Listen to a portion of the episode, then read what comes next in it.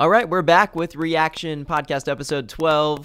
It's a dozen episodes. A dozen, a full dozen. Six times two. This morning we had Krispy Kreme donuts. Yeah, we had. uh, And there were just as those. many donuts as there were episodes. Yeah. So we're excited to be this far in. We just came out of week one of Summer Nights, where we're talking about what happens when Jesus meets people.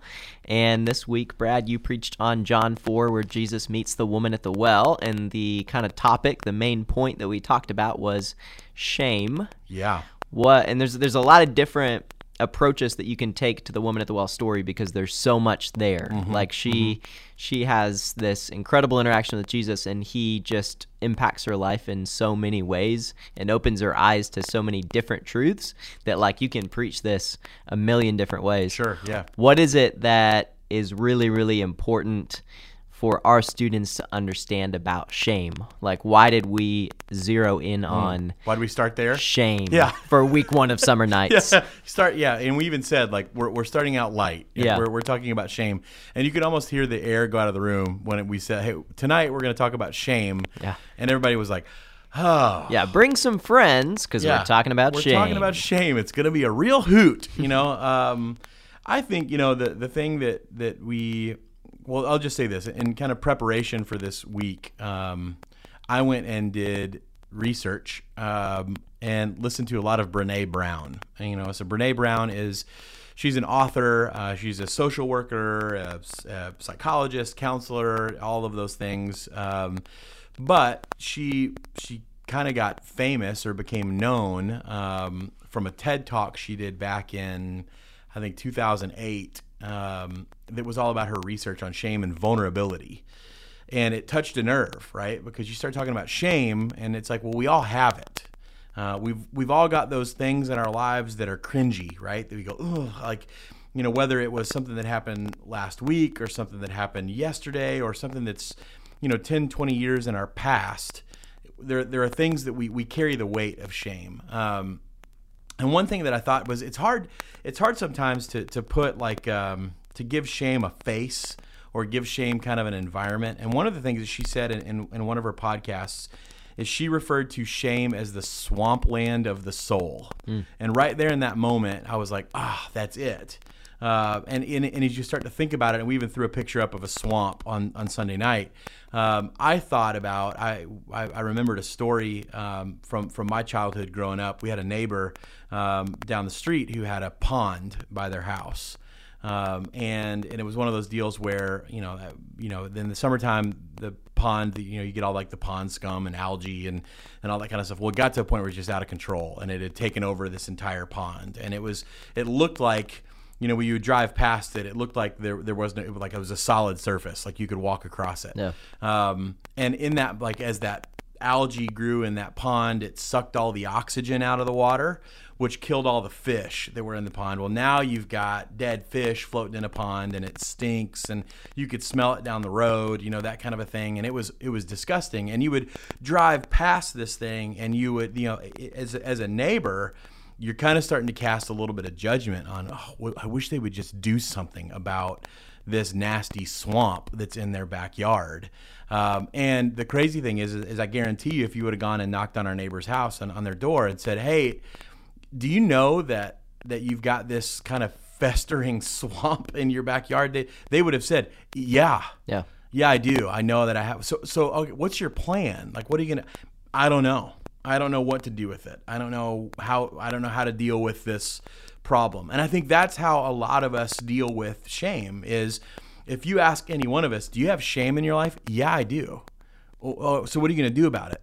I don't know. Yeah. And it's like this swamp. It's like this thing that like we don't want to go in there. We don't really know. It's like I don't want to deal with that. I would rather pretend that it doesn't exist, even though I know, right? I can like I can smell my my, my shame, right? Like I can smell the swamp down the street.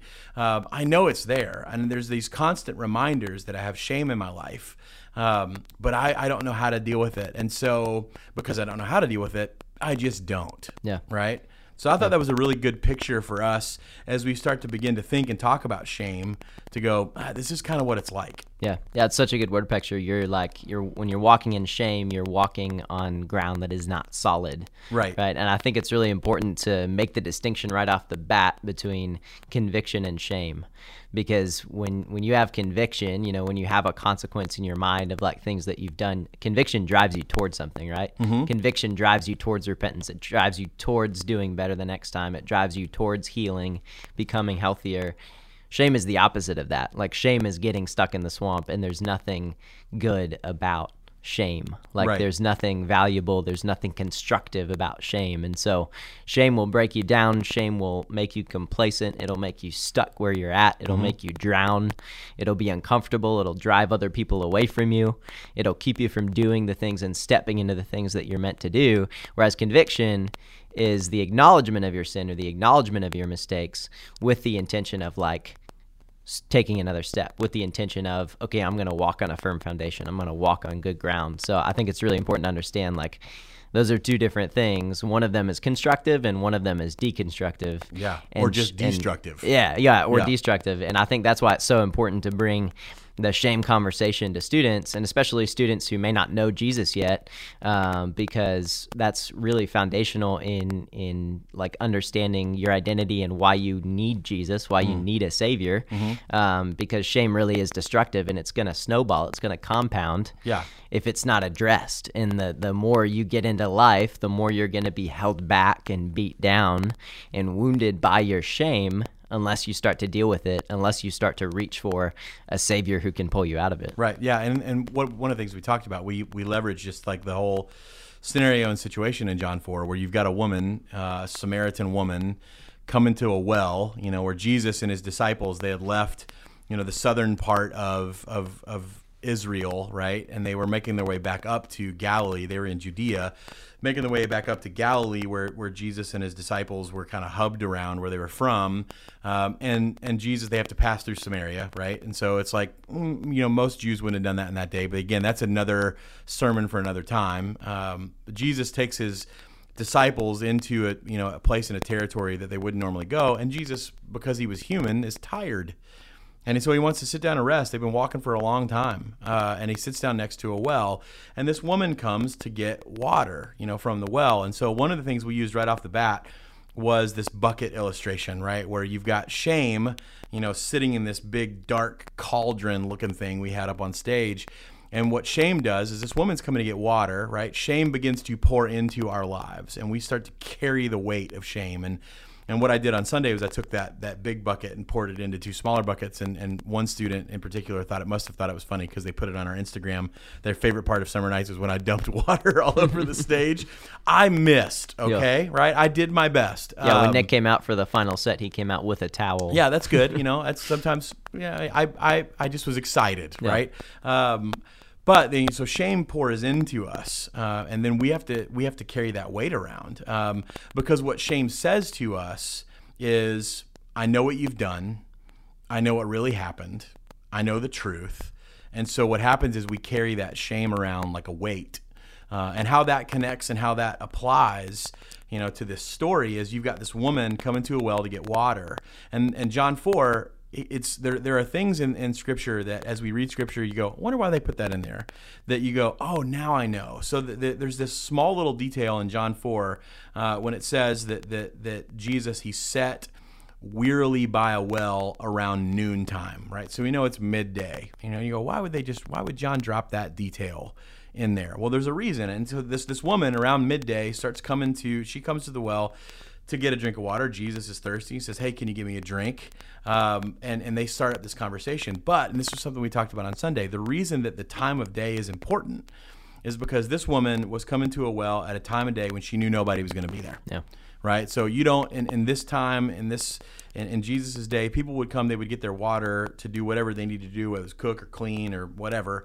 They would get it in the morning when it's still cool, right? You know, the sun's not directly overhead. This woman is is coming, you know, to a well from a village to get water at the hottest part of the day and then carry it back. Like yet you didn't want to do that. And so there's a reason that she's coming um, to the well at the middle of the day. It's because she doesn't want to face the village, right? Yeah. She doesn't want to face the people that maybe know what's really. She's got a swamp, right? The the, the swamp of shame exists. Uh, and she's choosing right now to to ignore it. And one of the things we said that shame does, one of the things we get from this beginning of this story, the fact that you've got this woman who is going out of her way, um, doing something that is vastly more uncomfortable, uh, and it's because of shame. Is, is shame changes our behavior. So one of the effects of shame on our lives is it makes us do strange things. You know, for this woman, it was it was choosing to go to a well in the middle of the day uh, and sweating it out because I would rather do that than face the rumors and hear the whispers of people talking behind my back. And and for students, we we kind of put this in their world and said, you know, it's a lot like you know, some of us we know. Uh, you know, I'm not going to go down that hallway at school because then I'm going to have to pass his or her locker, and and yeah. the shame I'm carrying is attached to that person. And so I'm going to take the long way around and maybe even be late to class if I have to do that. Or um, I'm, I'm, not, I don't want to go down, I don't want to go hang out over there because if I know if I hang out there, I might see him or her. Uh, or, you know, I think the, the thing too, it's like right now AirPods are like the thing, right? You know, I'm just going to stick my AirPods in my ears and crank whatever music, you know, is so I can just zone out. Uh, and, and at least that way, I can I can pretend to not hear what people are saying about me.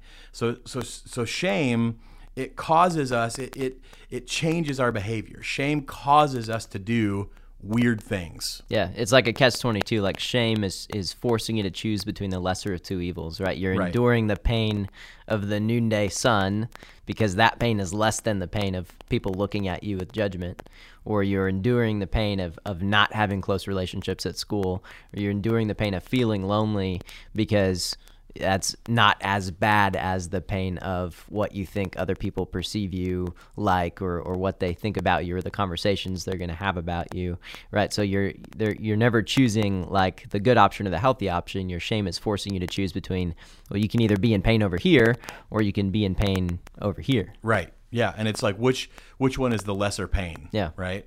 Uh, and so yeah again we get caught in that in that space and this woman was caught in that space. And so Jesus strikes up this conversation with her and, you know, asks her for a drink of water. And you know, first she's like, well, why? You know, why is a Jewish man talking to a Samaritan woman? She kind of calls him out on that. Like, what? Do you, like, who do you think you are? Why are you talking to me? And Jesus says, well, if you only knew who was talking to you, you know, you would ask me for a drink and I would give you living water, right? Yeah. Um, and she's going, well, hold on, wait a minute. Like, what do you mean living water? He said, well, let me just tell you, like, it would become like, he says in John 4, he says, it'll become like a fresh bubbling spring within you, giving you eternal life. You'll never be thirsty again. And her response is, please, sir, give me this water. Then I'll never be thirsty again and I won't have to come here to get water.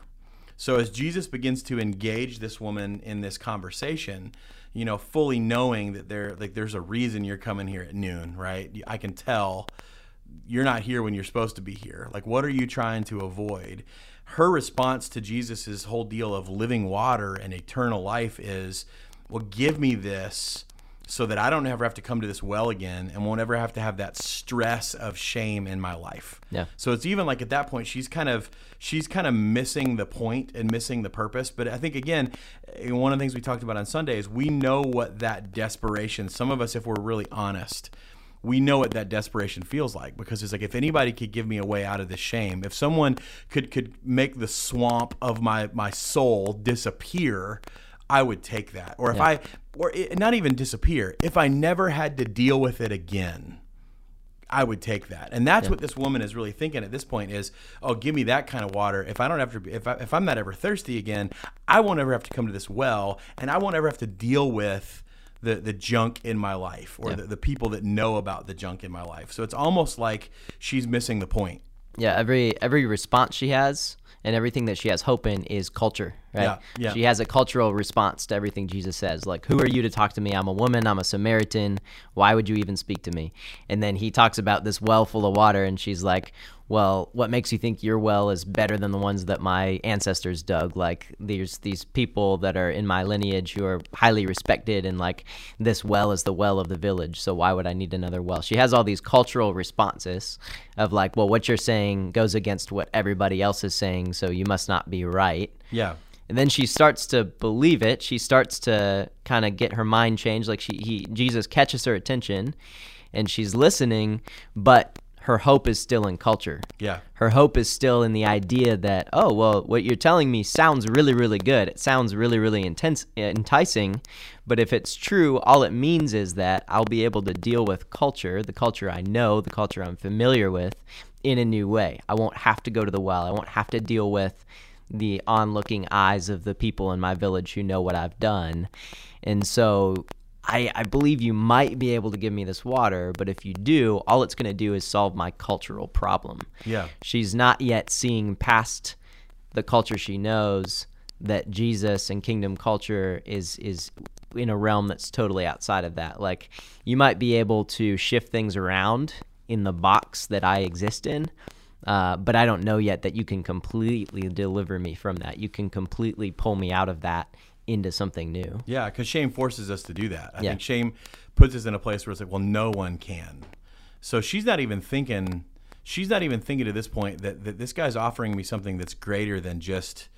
I'll never have to come to this well again. Yeah, she's But- thinking medicate. Yeah, she's thinking yeah, distraction. If you can, you can make, you can distract me from my pain. You can medicate my pain. You Yeah. can give me a treatment that's better. Right now, I'm medicating myself by walking in the in the heat of the day, but you're saying you can medicate me by giving me water. Yeah. Either way, it's just a band aid. Right. It's not a solution. Yeah, she's thinking band aid, not not long term, like not being cured, right? Yeah. Um, and so then then Jesus has this moment where he where he goes there, right? Where he he says, you know, hey, give me. She's like, give me this water, so I don't have to come to this well again. And Jesus just just presses all the buttons. He said, well, why don't you go get your husband? And she said, I don't have a husband. And Jesus is like, You're right, you don't have a husband. In fact, the you know you've had five husbands, and the guy that you're that you're sleeping with now, right? That he's not even your husband. You've certainly spoke the truth, is what Jesus says. And in that moment, it's like, you know, you've got to think like she probably stopped. It's like, well, how like how do you know this? Yeah. You know, I don't. I've this is the first time I've ever met you. You know, how do you know what's going on in my life? And and I think the reason that that we get we get freaked out in those moments, and, and that we try to hide and and or we even seek. I mean, to to your point, like about the medicate thing, the reason that we don't we don't seek opportunities to deal with the the swampland of our soul is because well if I do that I've got to let somebody else in. So I would rather seek opportunities to medicate that and numb that and and and the things that maybe will allow me to forget it and move past it. Meanwhile, we're just carrying it with us. Well, Jesus goes there. And this is one, one thing I think we said on, on Sunday that is critical when it comes to shame and why shame runs so deep in our lives. And this goes back to some of the things that Brene Brown said is that, and this goes back even to what you're saying about conviction, guilt for us or conviction would say i've done something bad right so i'm guilty um, i'm feeling guilt. I've done i've made a mistake. I've done something bad. I've i've hurt someone's feelings. Um, i'm convicted about that. Now i need to go make it right right? So guilt says i've done something bad. Shame says i am bad. Yeah. that's the big difference. Wow. um, so so guilt would say I made a mistake. Shame would say I am a mistake. And I think that's a huge difference. And that's why for us it's like we begin to shame does more than just it, it yeah it changes our behavior and yeah it makes us do weird things but i think this is where it gets really personal the reason that it makes us do weird things is because shame affects us from the inside out Yeah. like shame gets its claws into our identity and begins to feed I am, you are statements that we go, "Mm, yeah, that's it. Yeah. You know, and and that then forces us then to like we well, because I am blank, then I must blank. Right? That's kinda that's kinda how it works because shame turns into an I am, you are statement. Yeah, she's perking up and she's saying, I, I believe you can change my circumstance, but what she's not realizing is that he's offering to change her identity. Yeah. Because it's not, I can change what you've done, it's, I can change who you are in spite of what you've done. And so it's that difference between circumstance and identity. Like he is ready to give her a new name, give her a new identity, and she's going to find so much confidence in that in a minute. Um, but she's just thinking circumstance. And I think it's cool as you as you go a little bit further, she starts to say like, I, I believe there is a Messiah that's coming. Like I, I kind of get what you're starting to talk about, and I believe that that's going to come in the future. Like that's been foretold. That fits into my cultural narrative. Like I believe that relief is going to come in the future, but I don't believe that relief is standing in front of me right now. Yeah. And through this story, she starts to realize oh jesus is is in front of me and jesus is that relief jesus is that messiah. But i think that's such a relevant place that we stand in so often. We think like we have been conditioned growing up in church or we've been conditioned hearing from secular narratives of like it's going to get better. Like we are conditioned to believe that there's going to be relief one day or that maybe even there's a false promise of well once you get married or once you have a family or once you achieve that job that you're in school for right now or once you latch onto that dream and like see that fulfilled well then you're going to find relief from the things that seem scary and seem painful and seem shameful right now. Yeah. and so she's hanging on to the cultural idea of the fact that relief is going to come one day. Maybe uh, because she's heard these stories of the Messiah. What's cool about this story is Jesus walks in and he goes, I'm here. Yeah. And that relief that you've been told about, the relief that you're wired to naturally believe in, is me. Yeah. And I'm standing right in front of you. Yeah. And I think that's that's what's cool about having a conversation about shame with students who are maybe just now meeting Jesus for the first time. It's like you you have been conditioned to think that your life is going to eventually get better, but that's never going to happen unless the thing that is introducing that change is Jesus. Right. Yeah, and I think you know some people again going back even to this this woman, you know, she's looking for that surface level antidote, and what Jesus is offering her is is restoration at the very core of who she is. And I think you know as I read into her story a little bit, and, and yeah, I'm reading between the lines, but I think reading between the lines in my own, you know, through through the the lens of my own experience there's a time that shame can run so deep we don't even think it's possible. To, Yeah. th- there's no way out of this, right? Um, like there's no relief, and, and so it is. It's like I'm just waiting, you know, for you know the the moment that the and some of it is- some of us do this. It's like I just am bunkered down, waiting for the moment where my life ends and all this goes away, uh, because we don't realize that there is restoration possible this side of heaven, right? And that that Jesus can deal with our shame this side of heaven. Um, and one of the things that we talked about on Sunday is is is we said shame needs three things to grow, right? Secrecy, silence, and judgment. And for this woman, that's what she'd been living in. Yeah. She'd been living in secrecy, you know, kind of hiding things, you know, and, and, and working in the shadows. Silence in the sense that she clearly wasn't really talking about this with anybody. And judgment. I mean, she was receiving judgment from all the people in her village. That's why she was coming to the well at the middle of the day so she could avoid that. And then in this moment, Jesus kills all that stuff, right? Because it's no longer a secret anymore. Yeah. He says, I know the truth. Um, and and it's no longer silent because now they're having a conversation about what's going on in her life. And I think what, what she would ex- expect and what we would expect, because the question we asked on Sunday is what, what would happen if Jesus showed up in your life? Right? Just like, what would Jesus do with somebody like me? Um, with the shame in my life and the junk in my life and the mess and, and the doubt and the, the fear in my life, the anxiety. What would Jesus do with those kinds of things? So Jesus shows up in this, and the, the, this this woman's the, the shame in her life, the swampland of her soul, is no longer a secret place, right? It's no longer a silent place. And what she would probably anticipate, and what we would then probably anticipate, is now that he knows this, just bring on the judgment, right? You're bracing for impact. But he doesn't. He doesn't judge her. In fact, he sets her free. And what she then goes and does is, is goes and tells her whole village, the people she was trying to avoid, right? The beginning of this story, she runs back in, drops her water jar, which again also very symbolic of she's no longer carrying an object of shame. Uh, goes back into the village, says, "Hey, you got to come see this Jesus guy." Um, and her village comes and sees Jesus, and he spends a few days with them. And it, the Bible, the the story ends with, you know, now we believe, right? Not just because of what you've told us, but because we have seen him ourselves. We know that he's the savior of the world. Yeah. Um, and so Jesus takes shame and replaces it with purpose. Um, and I think that's that's that's an amazing thing. And really, what it comes down to, and this goes back to some of the Brene Brown stuff that we weren't able to talk about on Sunday, is it comes down to worth. See what what shame ultimately removes from us is our is our our our worth, our value. You know, at, at some point you say, "I'm worthy, I'm worth it, I'm worth something," and shame says, "No, you're not." Yeah. Um, and what Jesus does when he when he steps into you says, "All right, I'm going to kill the things that allow shame to grow. It's no longer secret. It's no longer silent, and I don't judge you. I set you free." Now, what he ultimately restores in this woman's life, yeah, is purpose, but her purpose comes from her worth, and her worth comes from Jesus. And I think that's a critical thing in this story is this woman who had she perceived herself to have no value. She gave up. Um, and and was just kind of living the life she was living uh, under and in the swamp of shame. Now all of a sudden, Jesus says, "No, I'm going to restore ultimately your purpose, but in that too, I'm going to restore your value uh, in your identity and who you are." And that's a critical element in this. Yeah. Yeah, those three words, uh, secrecy, silence, and, and judgment, are so good because those are the things that shame feeds on. Mm-hmm.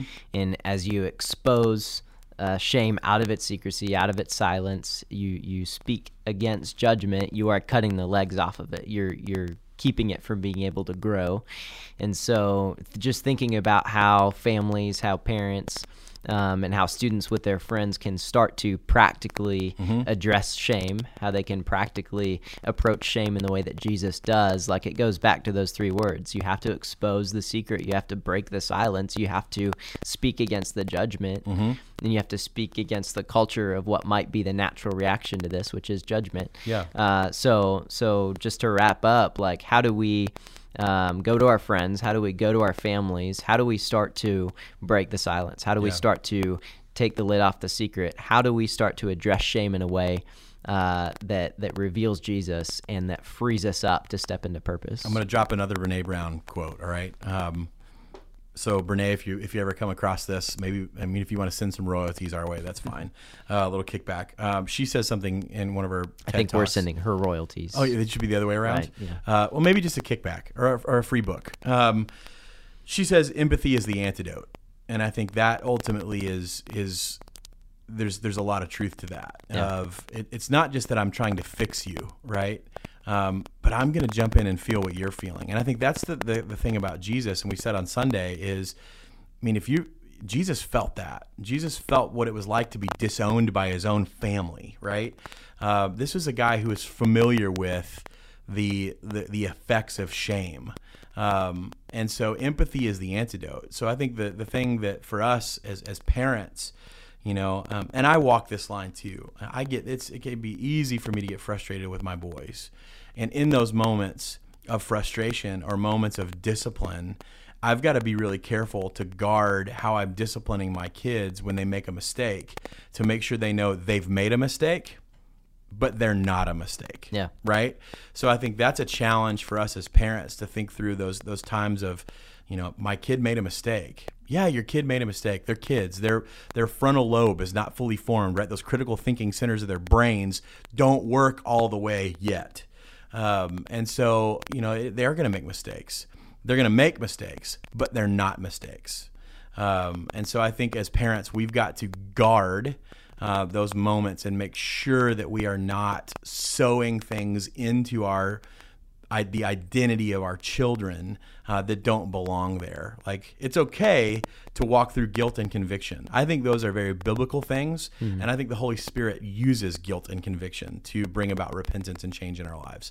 Uh, I don't think shame is of the Holy Spirit, and it is it is it's a fine line to walk. I mean, it's a razor's edge. It's really really easy to get into from disciplining or walking through, pastoring through, discipling through guilt and conviction. It's really easy in moments of frustration just to heap it on, Yeah. uh, and that's when it turns into shame. Uh, and so I think that for parents, you got to you got to take yourself back to when you were 16 years old, uh, and some of the mistakes that you made. Um, and maybe it is. Maybe it's like you, you're. I mean, and I want to get real personal. Maybe you're still dealing with the swamp of, of your own shame, uh, because even like you said earlier, it's like you can't expect this moment of well, when I get married, my shame will go away, or when I have kids, my sh-. no, you just bring it in. Yeah. Right. I do that. Um, you know, like I've done that. I just like I, my shame didn't go away when I got married to my wife, um, and my shame didn't go away when we had our boys.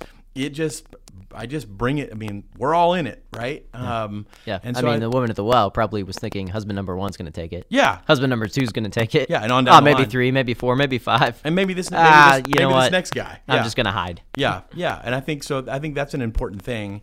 you know, for us to realize it's like, man, I got my own shame, and so I understand how you're feeling right now. But let me tell you, you made a mistake. You're not a mistake.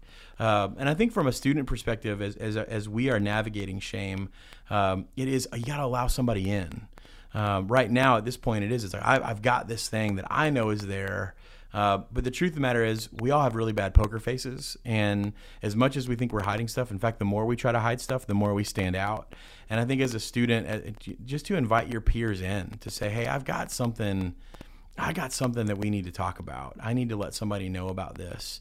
Um, and or if you're the person that gets invited into those moments to say, I, I, empathy is the antidote. I know. I kind of know how you're feeling, right? Yeah. Me too are some of the most powerful words we can say in those moments. Not you should, you ought to, you better. Yeah. But me too. Um, but I also think too, from a student perspective, and this is really scary. Um, you only have one family, and I'm not saying all of our families are great, right? I know that some of us. I think most of our families are good families, but we give our parents a bad rep. Um, but they're really good parents, and they're trying. They're trying their hardest. Um, you've got to involve your parents and stuff. You got to have honest conversations with your parents, um, and you've got to bring them in, uh, and you have to be able to trust them with that. Um, and I think you know, parents, as you're listening to this too, understanding that when my student says, "Hey, mom, hey, dad, I need to let you in on some stuff," um, to lean in with empathy. Um, and yeah, it may be horrible and it may be heartbreaking and it may be emotional and there may be there may be tears and anger and all those kinds of things. Uh, but I think reinforcing who your kids are in those moments. Like, yeah, you made a mistake, and yeah, you've done the, and you may have done some things that are horrible. That that ultimately, at the end of the day, there's a consequence for those. Um, but you're still my son. Yeah. You're still my daughter, and I still love you. Um, now the judgment goes out the window. Now we can start to deal with the swampland of our soul. Yeah. Yeah, that's good. Feel feel the empathy, let it influence your behavior, and then speak the empathy out loud. I Yep. have also walked in this same shame that you've walked in. I have also experienced this. I've also struggled with this. I think it's one of those things that Christians need to say more often. Yeah. Is I have also struggled with this. Yeah. Uh, and that is a powerful thing to be able to say, not just to our families, but to people who don't know Jesus um, and who are walking in shame. So just remembering those three words secrecy, silence, judgment. And I think a great challenge um, with this conversation is just to go read through John 4, read Yep. through that interaction between Jesus and the woman at the well. And think about all the different ways that he addressed her personal needs, her emotional needs, her cultural barriers. Like she had all of these walls up, and he tore them down with empathetic language. Yep. He didn't tear him down with judgment. He didn't tear him down with condemnation. He didn't tear him down by making her afraid. He tore them down with empathetic language. And Yep. so I would just I would encourage everyone to read that story and then start to pray through how do I apply the way that Jesus spoke to this woman to the way that I have conversations with my family Yeah. and my friends. And even even in in addition to that, what would Jesus do with me? yeah. Replace the woman at the well with you. Yeah. Like, what would Jesus do with you? Yeah. And I think that's what I was like, oh, now it gets real. Yeah. Yeah. Such a good story. Yeah. All right. Well, we're back next week uh, talking about what happens when Jesus meets Thomas. We'll be Yep. digging into doubt, another light topic. Yeah. Uh, but one that's gonna that's gonna be good for everybody. It's a fun summer Uh, talking about shame and doubt. Yep. People Yep. that know Jesus, people that don't know Jesus, everybody struggles with doubt, just like everybody struggles with shame. So we're looking forward to next week. Yeah. We'll see ya.